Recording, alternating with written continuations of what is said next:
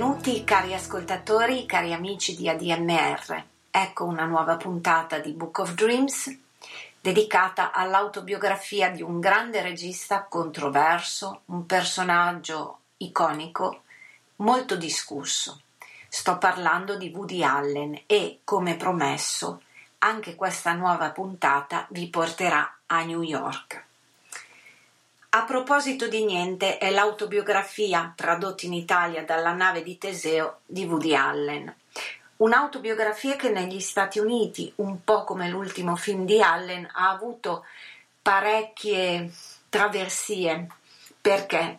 Perché eh, c'era in ballo ancora l'accusa da parte eh, della figlia e anche del figlio e dell'ex moglie Mia Farrow al regista accuse sulle quali io non mi sento di dire nulla, nel senso che eh, l'appunto di questa autobiografia che mi piace poco e la stessa cosa ho detto dell'autobiografia di Pete Townshend che come sapete stimo molto come musicista anche a livello umano. Um, non mi piace il fatto che molte, moltissime pagine vengano dedicate proprio a questi fatti eh, processuali, che per carità sono fatti noti, di cui i giornali hanno parlato e stanno continuando a parlare. Io non mi sento di entrare nel merito di un giudizio, perché? Perché mi piace eh, scindere l'artista dalla persona. Dopodiché io capisco che ci sia stato anche un giudice che si è espresso, quindi diamo per scontato che nel caso di Woody Allen eh, le carte abbiano parlato, mi auguro più della sua fama Dopodiché, appunto per questo motivo, la parte che ho preferito di questa autobiografia è certamente la parte sia creativa che personale, ma che non entra nel merito di tutta questa faccenda legale. Questo per dire cosa? Per dirvi che vi consiglio per la bellezza della scrittura, che ovviamente c'è e ci mancherebbe altro, lo abbiamo anche colto in moltissimi altri libri che lui ha scritto, per non parlare delle sue sceneggiature di Woody Allen e quindi insomma questo mito del cinema nato a Brooklyn nell'anno 1935. Eh sì, sono passati molti anni e tra l'altro devo dire che lui mi ha molto divertito recentemente quando è stato ospite di Fazio, che ce li ha tutti ospiti, non si capisce bene perché, ma comunque, insomma, le domande e sorrisino sono sempre fissi, lì un po' ebeti.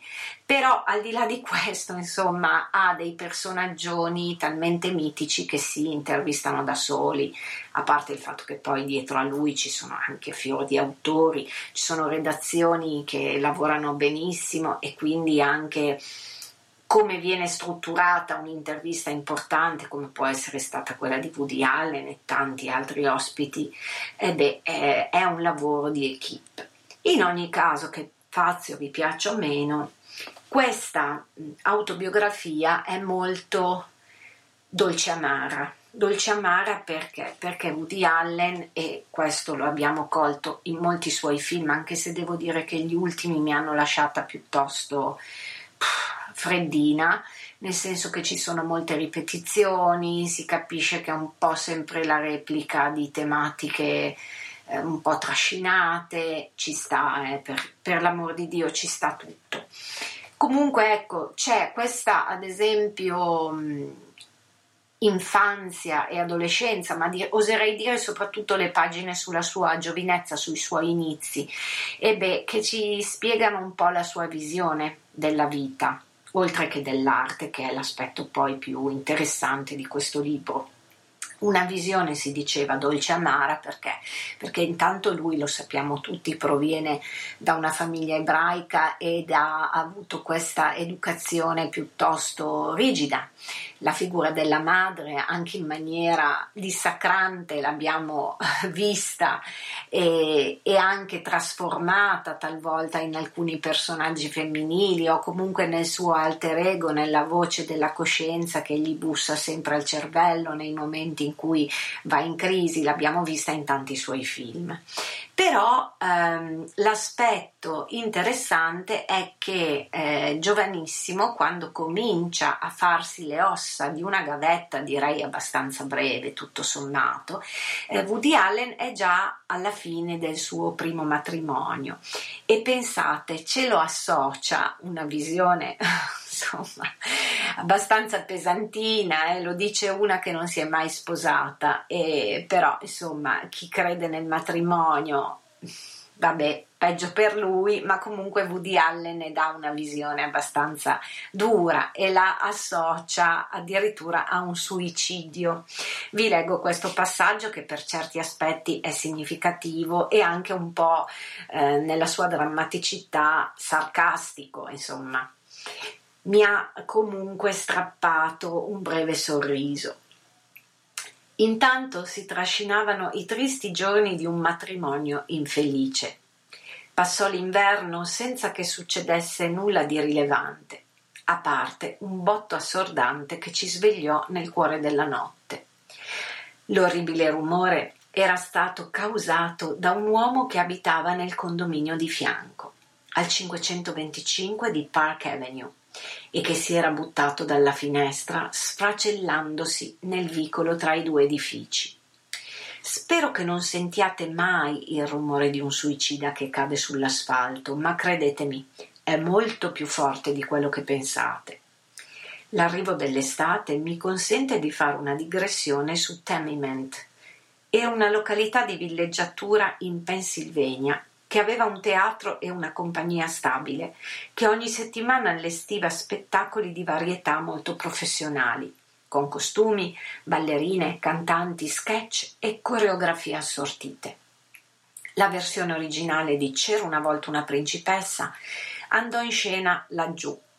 C'era un assortimento incredibile di veterani, talenti in erba, autori, musicisti, costumisti. Max Leibman, Danny e Doc Simon, Sid Cesar, Mel Brooks, Joe Layton, Danny Kay. Molti iniziarono lì la loro carriera. C'era un'orchestra con musicisti fantastici e arrangiatori abilissimi. Danny Simon insistette perché passassi lì qualche estate, come avevano fatto lui e Doc. Stare sotto pressione e sfornare ogni settimana un paio di sketch che gli attori si mettevano immediatamente a provare e che il sabato sera andavano subito in scena. O la va o la spacca. Secondo lui non c'era scuola migliore. Vedere i tuoi pezzi sul palcoscenico e le reazioni del pubblico per due mesi e mezzo di fila la ciliegina sulla torta era il fatto che alla fine avrei accumulato abbastanza materiale per fare qualcosa a Broadway.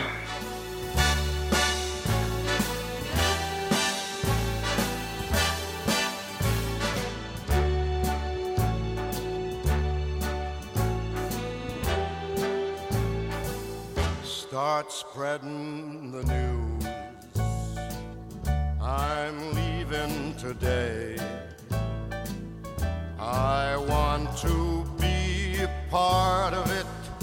New York, New York, these vagabond shoes are longing to stray right through the very heart of it.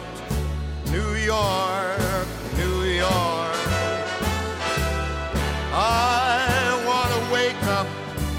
a city that doesn't sleep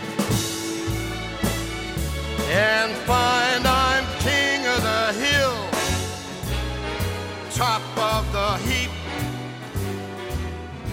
These little town blues are melting away. I'll make a brand new start of it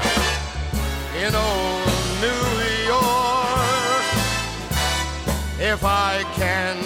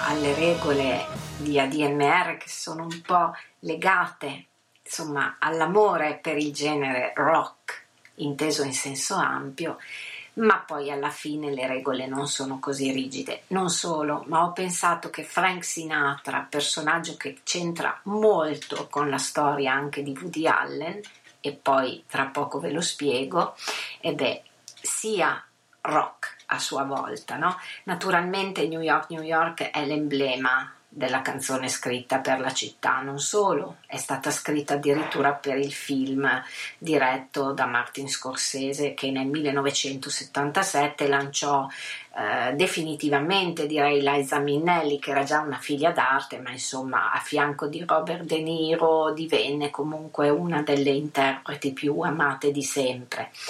Dopo questo grande successo Uh, tempo due anni il brano viene registrato da Frank Sinatra e accidenti, forse questa è proprio la versione più sdoganata quella che ci piace anche di più. Perché? Perché intanto Sinatra c'entra, c'entra con la vita di Woody Allen, anche un po' suo malgrado probabilmente. Perché? Perché tra eh, le novità, i gossip legati alla vicenda con l'ex compagna Mia Farrow, che poi è stata anche sua moglie, vivevano in case separate, poi lui insomma ha sposato la figlia che lei aveva adottato con uh, il direttore d'orchestra Preven. Però insomma questo figlio, un figlio legittimo, naturale, avuto uh, con Woody Allen, eh, che eh, si chiama Ronan Farrow e ha preso ovviamente le parti della madre e soprattutto della sorella che lo ha accusato di violenze e di abusi quando era bambina, ehm, sarebbe il figlio di Frank Sinatra. Perché? Perché al di là della somiglianza fisica è emerso tramite alcuni testimoni anche durante il processo che eh, Mia Farrow che era stata sposata ed era già divorziata da molti anni da Frank Sinatra, in quel periodo si trovava con eh, Sinatra, insomma si trovavano in alberghi e coltivavano una relazione molti anni dopo il loro matrimonio e anche ehm, mentre Sinatra era a sua volta sposato con un'altra signora. Ecco, effettivamente la somiglianza fisica di Ronan, che è un incrocio tra la madre e Sinatra, e direi la totale non somiglianza con Woody Allen, che a tutti gli effetti, quando Ronan è nato, era il suo padre legittimo, naturale, quello che probabilmente è andato a iscriverlo all'anagrafe per intenderci. Ecco, questo è il lato un po' gossiparo che si unisce a una vicenda piuttosto triste, devo dire, che tralascerei qui. Aggiungendo solo doverosamente il fatto che Ronan Farrow è diventato un giornalista di punta e soprattutto colui che scrivendo sul New Yorker, un prestigiosissimo, devo dire, eh, magazine eh, newyorkese e insomma letto in tutto il mondo, è veramente una delle riviste più belle in assoluto che ci siano in tutte le lingue, direi, è colui che ha scoperchiato la vicenda del Me Too. E quindi, insomma, è una famiglia particolare, quella di Mia Farrow. E di questa famiglia ha fatto parte e ha coronato anche grazie a, all'interpretazione della moglie, dell'ex moglie, che casino tutti questi matrimoni, io non lo so come faccia la gente, io penso che non mi sposerò mai, eh, anche per quello, perché ho già avuto una vita incasinata, già ricordarmi quello che ho fatto ieri l'altro è difficile, figuriamoci andare a tirare in ballo vecchi amori che, figurati, non mi ricordo nemmeno le scarpe che tengo in soffitta. Concedetemi qualche battuta eh, perché siamo passati dalla scorsa settimana dalla, dal libro di Fran Lebowitz, altra ebraica, cinica, ironica, in intellettuale newyorkese a questo libro altrettanto cinico e ironico del grande Woody Allen.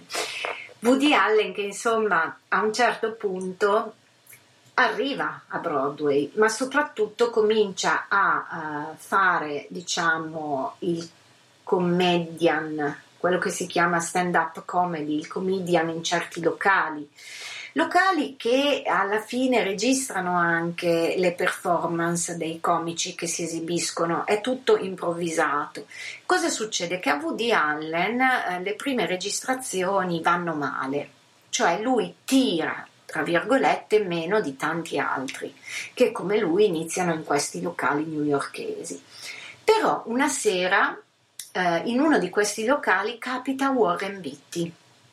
E insomma, un, una parola tira l'altra, a Bitti evidentemente il lavoro di Allen è piaciuto e a un certo punto, insomma, parlando con Warren Bitti si creano le condizioni per cui lui propone in futuro proporrà quello che diverrà Ciao Pussycat, un film appunto con la scenografia di Woody Allen, un film che viene poi anche proposto al grande Peter O'Toole. E quindi la prima svolta, una svolta significativa, non quella di Manhattan, però insomma una svolta certamente significativa. E eh, Allen ricorda che improvvisamente eh, per girare questo film la troupe si trasferisce a Roma, una città dove poi lui tornerà a girare dei suoi film anche in anni più recenti e scrive Roma è all'altezza della sua fama, il cibo, l'arte, la cultura cinematografica. Solo che la mia sceneggiatura ha un sapore francese e Roma è il posto sbagliato. Anche Feldman presto se ne rende conto. Tutti questi ripensamenti erano al di là del mio controllo. Dovevano avere a che fare con donne, affari e debiti di gioco. Intanto rimaniamo a Roma per un mese, completamente spesati, e io mi abbuffo di prosciutto crudo. Ovviamente spendevo in telefonate a Louise tutto quello che guadagnavo. La chiamo, parliamo. Segue un breve silenzio dall'altro lato della linea che mi genera insicurezza, farfuglio, cerco conferme. Fine della telefonata. Oh mamma mia, quanti di noi hanno avuto telefonate, devo dire anche abbastanza così sentimentalmente confuse, no? Quando la storia di un amore eh, si profilava al tramonto. Bah, io personalmente non moltissime, forse in anni recenti più che altro se dall'altra parte c'è una persona che tende a confondere continuamente l'altro, ti viene proprio voglia di tenere questo grande silenzio e di chiudere il prima possibile la cornetta. Ecco, in questo mi ci sono ritrovata. E è anche da questi particolari che Woody Allen, in questa bella autobiografia, a proposito di niente, alla faccia, se è niente la sua carriera, la sua vita, figuriamoci la nostra, ecco. Mh, mm, in questi dettagli lui entra molto nel personale perché naturalmente ci sono anche moltissimi particolari dei suoi rapporti con le donne.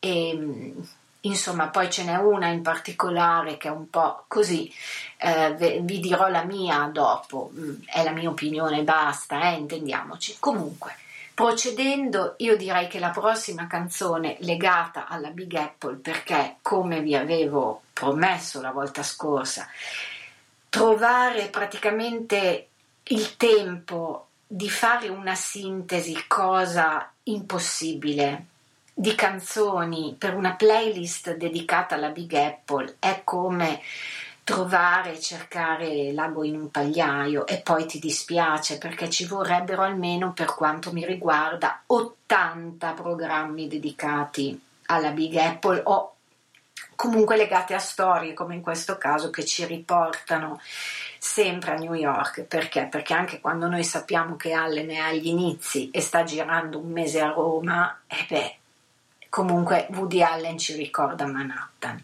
A questo proposito io vi propongo Grand Central Station e eh, quel marzo 18 1977 è quello dell'arrivo del nuovo Bob Dylan. Questo è quello che gridano almeno tutti i giornali di quel momento. Sto parlando di Steve Forbert, un grande personaggio, un grande musicista che è anche molto vicino ad ADMR alla storia dei concerti di Chiari e quindi mi fa molto piacere riproporvi questa canzone in tutta la sua bellezza.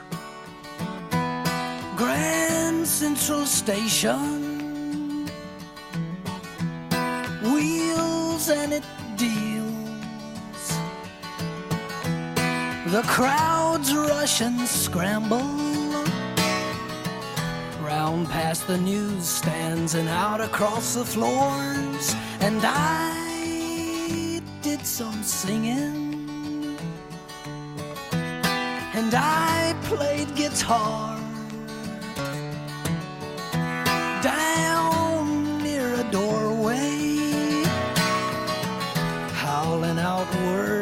And banging out chords. Well, think what you will, laugh if you like. It don't make no difference to me. I'll open my case and I might catch a coin, but all ears may listen for free.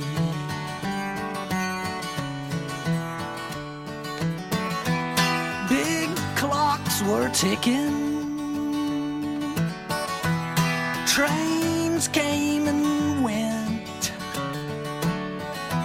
Sad, ragged figures limped in the hallways and dug through the trash while old folks and young folks passed in a flood, all dashing somewhere, wrapped in their lives and gone in a flash. Well, think what you will, laugh if you like. It don't make no difference to me. I'll open my case and I might catch a coin, but all ears may listen for free.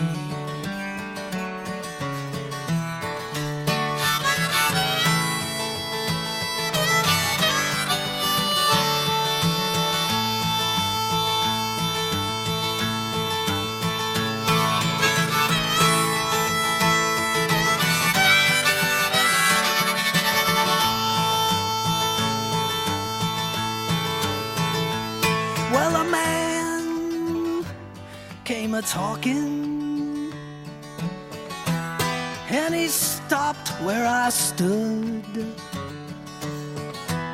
He warned me so gravely. The cops here will nab you, boy, and they'll take you right on down. Yes, but I took my chances and luck saw me through. I stayed until I'd finished, played what I pleased, and poured out my sound. Well, think what you will, laugh if you like, it don't make no difference to me. I'll open my case and I might catch a coin, but all ears may listen for free. Che grandissimo pezzo ragazzi e che grandissimo musicista è Steve Forber, probabilmente mai abbastanza considerato. Meglio pochi ma buoni, almeno noi in Italia, ed era appunto un brano registrato per l'album Alive on Arrival, uno dei suoi brani più interessanti che lo hanno poi lanciato ed era ovviamente registrato l'anno prima, infatti il 1977, l'anno a cui si riferisce la canzone, ma poi noi Forber lo accogliamo tutti, devo dire, a braccia aperte nell'anno successivo, che è appunto il 1978. E però torniamo indietro invece in ordine di tempo un pochino, ma non troppo.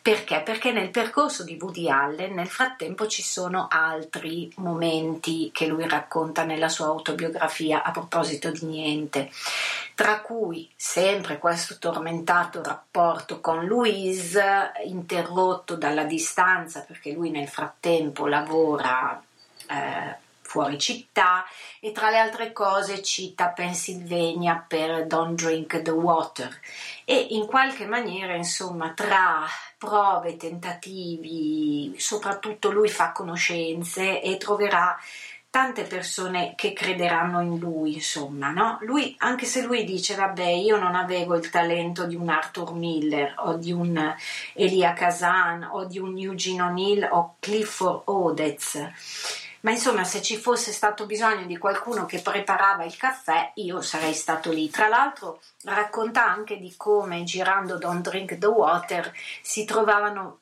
attaccati allo studio dove stavano girando alcune scene di colazione da Tiffany. Quindi insomma immaginiamoci quegli anni quel mondo davvero che poi noi sul grande schermo abbiamo amato moltissimo e la mattina dopo, eh, ricorda Woody Allen, Merrick mi convocò nel suo ufficio. Sulla scrivania tutte le tiepide recensioni, tra cui quella del fondamentale New York Times, che era ancora più tiepida delle altre. Damasco rosso alle pareti. Merrick sembrava un satanasso. Mi stupivo che i suoi assistenti non avessero i forconi. Mi disse che qualcosa si muoveva al botteghino e che saremmo andati avanti per vedere l'effetto che faceva il passaparola. Ma soprattutto mi annunciò: Voglio essere il tuo produttore. Voglio produrre sia i tuoi successi sia i tuoi flop.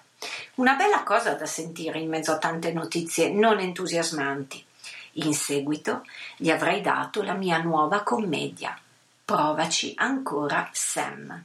Beh, insomma, e già qui parliamo del Woody Allen di cassetta, quello che abbiamo veramente amato, che ci hanno fatto tanti anche diciamo momenti revival. Io avevo scoperto che a New York c'era un gruppo di persone una ventina d'anni fa eh, che un po' come quelli che fanno il uh, Rocky Horror Picture Show si ritrovavano per rimettere in scena queste convention che erano poi delle feste proprio provaci ancora Sam beh insomma più revival di così non so insomma è un po' delirante ma ci sono questi gruppi strani di adepti no? negli Stati Uniti tra l'altro non era un gruppo di New York ma forse era, era proprio verso la Virginia nel, eh, mi aveva molto incuriosita questa cosa mia dietro ma vabbè, dagli americani c'è da aspettarsi questo ed altro, le convention forse le hanno inventate loro, anche tutti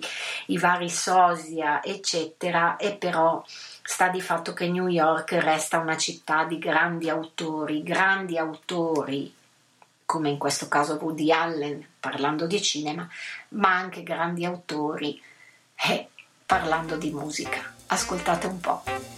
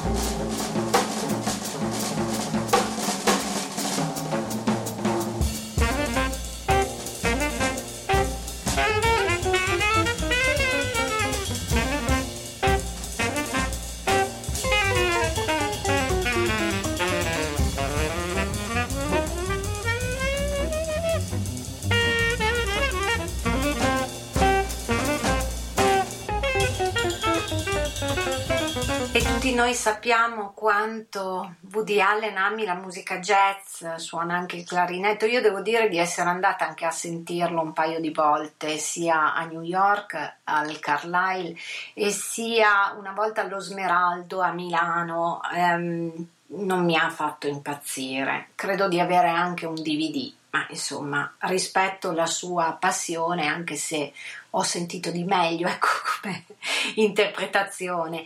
Diciamo che lui giustamente a Woody Allen si può togliere degli spizi e fa questo jazz anche con ensemble un po', un po' sfiziosi, ecco, non è il jazz più diciamo sofisticato che può piacere a me o quello classico.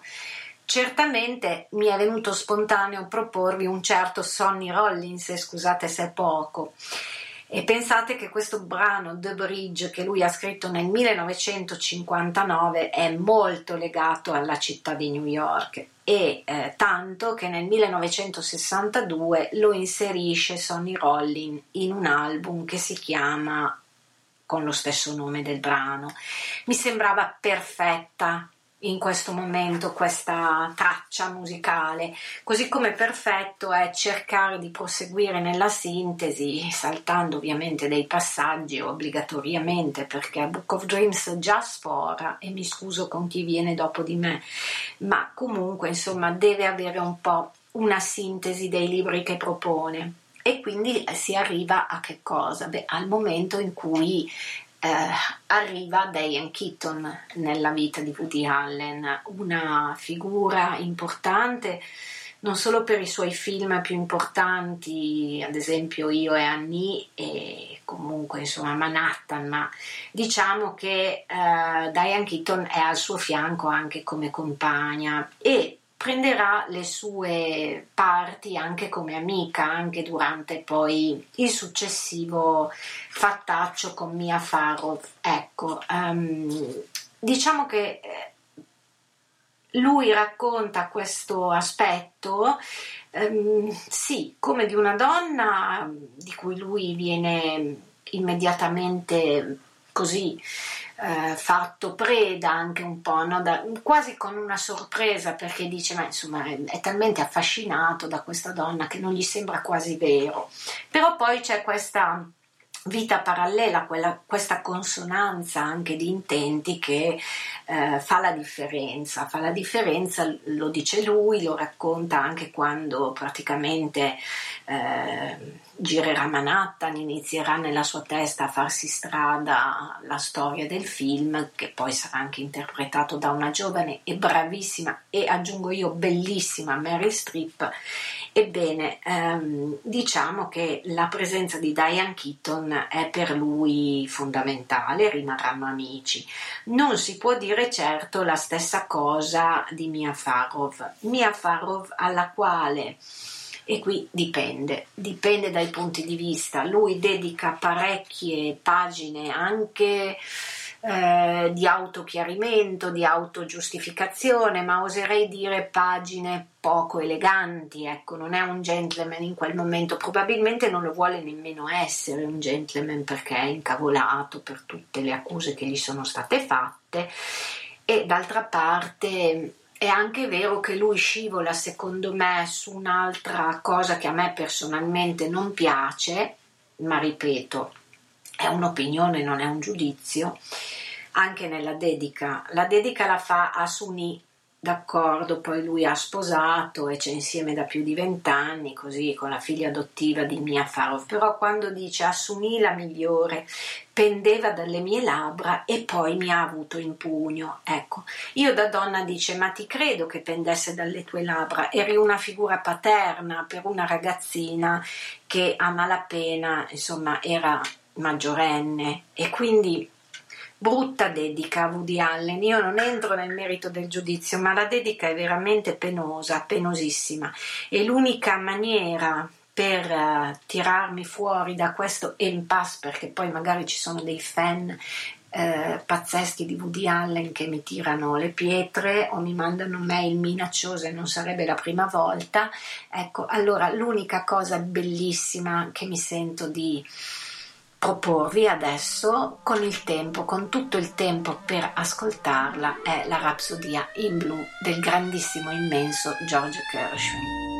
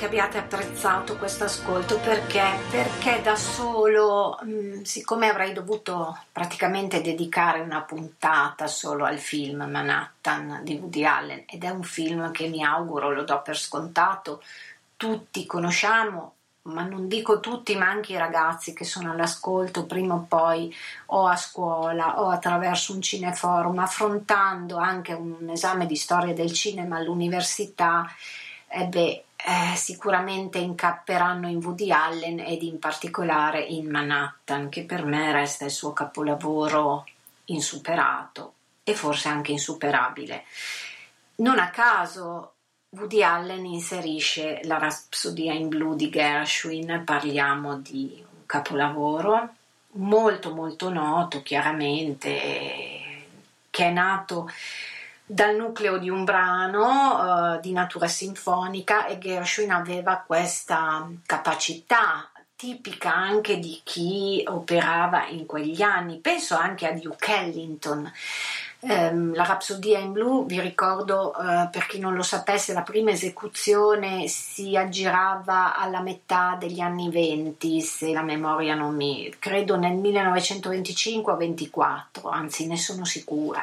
Quindi pensate a questa uh, così um, incredibile miscela di musica jazz che incontra la musica sinfonica classica, perché poi George Gershwin ed anche, Duke Ellington da tutt'altra parte, ma comunque erano questi musicisti preparatissimi che avevano alle spalle l'accademia e che nello stesso tempo raccontavano l'America con le sonorità anche ehm, afroamericane, il jazz, erano anni meravigliosi questi, anche dal punto di vista dei musical, col Porter e quant'altro. Devo dire anche molto belli dal punto di vista cinematografico. E noi sappiamo che Woody Allen si eh, guarda sempre indietro, anche nei suoi film, anche nell'ultimo. Ci sono tantissimi omaggi a grandi registi che ha amato. E io sono sicura che anche la scelta delle musiche per questi suoi film siano state proprio rivolte al passato. E quando parla di Manhattan dice fa un po' anche il punto della situazione, lui si sente un newyorkese nell'animo, lo abbiamo detto anche la volta scorsa, è tipico anche di chi a New York non è nato, comunque eh, ha una famiglia di persone migrate alle spalle, quindi una cultura diversa, però riesce a entrare nel DNA della città come forse un nativo originale non, non riuscirebbe a fare e Woody Allen è senz'altro uno di questi. Io bypasso per mia scelta tutta la faccenda mi affarro del processo, la Suni che è tanto brava, tanto bella, tanto onesta pare. Eh, passo proprio al cuore anche accennato della mm, filmografia degli ultimi anni e a questo proposito come lo stesso Allen ha raccontato da Fazio, ehm, lui si concentra solo sui primi film, soprattutto sui primi film. Perché? Perché pensa che dopo un certo numero di anni ci sia poco da dire. No? È come se le altre pellicole che vengono accennate di quando in quando vivessero un po' di rendita. Va bene, ci sta, se questa è la sua autopercezione, devo dire che questo lo accomuna anche ad altri artisti. Abbiamo parlato persino eh, non so, dell'autobiografia di Ricky Lee Jones, ecco, Ricky Lee Jones fa la stessa cosa, anche se si tratta di discografia e non filmografia. Dopodiché è una scelta personale decidere eh, di raccontarsi in un certo modo e eh, soffermandosi su un certo periodo. Lo fa anche Allen, citando però le città dove ha lavorato, tra cui appunto ovviamente New York. Ebbi il piacere di lavorare in città che amavo e di mostrare quanto fosse spettacolare Manhattan in ogni stagione. Per questo dico che per me nell'industria cinematografica il divertimento inizia solo con le riprese. Il fatto di lavorare, alzarsi presto, godersi la compagnia di tante persone di talento, affrontare problemi che comunque non sono mai questione di vita o di morte. Alla fine, fatto il film, mi chiedo sempre Sono riuscito a concretare il sogno che mi era venuto quando me ne stavo a letto a immaginare personaggi e situazioni? Ho realizzato il 50% della mia idea? Ho mancato completamente il bersaglio? Dopodiché guardo sempre in avanti. Non ci penso più. Non conservo souvenir o fotografie. Non ho neanche i DVD. Una volta Turner Classic Movies voleva che partecipassi a una tavola rotonda su io e Annie. Ma per quanto mi piaccia quel canale, mi rifiutai perché non mi interessa rimuginare sul passato. La gente mi chiede se ho paura di svegliarmi una mattina e di non far più ridere. La risposta è no, perché la comicità non è una cosa che si indossa come una camicia e che si può perdere da un momento all'altro. È molto semplice, o sei capace di far ridere oppure no. Non è una specie di follia passeggera, il che non significa che tu non possa svegliarti di cattivo umore, pieno di odio per il mondo e per la stupidità della gente, esasperato per un universo privo di senso, cosa che ammetto di fare ogni mattina. Ma questo serve a cavar fuori il mio senso dell'umorismo, non a cancellarlo.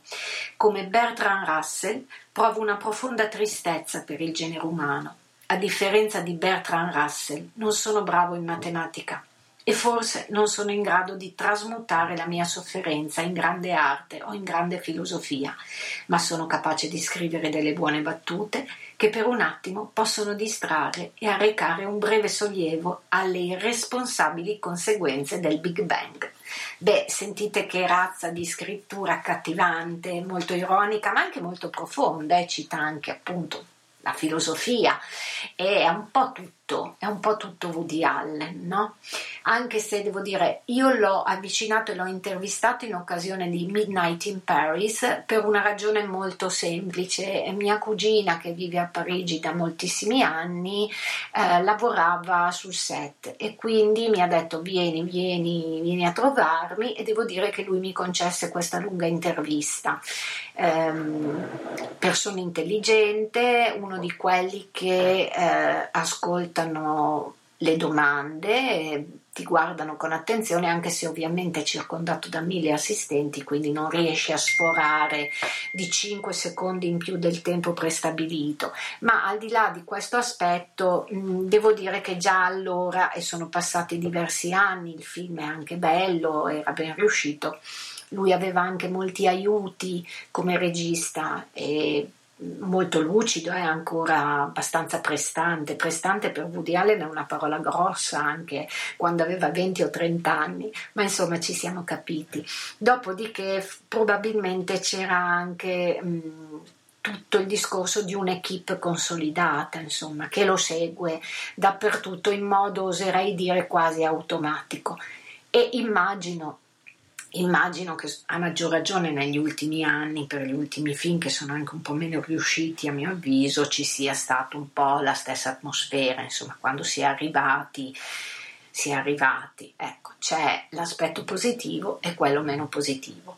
Io spero di avervi invogliato a leggere questa autobiografia di Woody Allen, grande personaggio, anche discusso e dal punto di vista personale discutibile, però insomma un grande genio della cinematografia, ma oserei dire anche del Novecento proprio, che rappresenta la città di New York, da me molto amata come ben sapete, e mi auguro che anche la scaletta che vi ho proposto questa sera, un po' particolare, ma in qualche modo a mio avviso molto legata alle cose che abbiamo letto e di cui ho cercato di parlarvi, seppur nella sintesi, vi sia piaciuta. E non a caso e beh, un'altra newyorkese è quella che apre e chiude ogni volta Book of Dreams.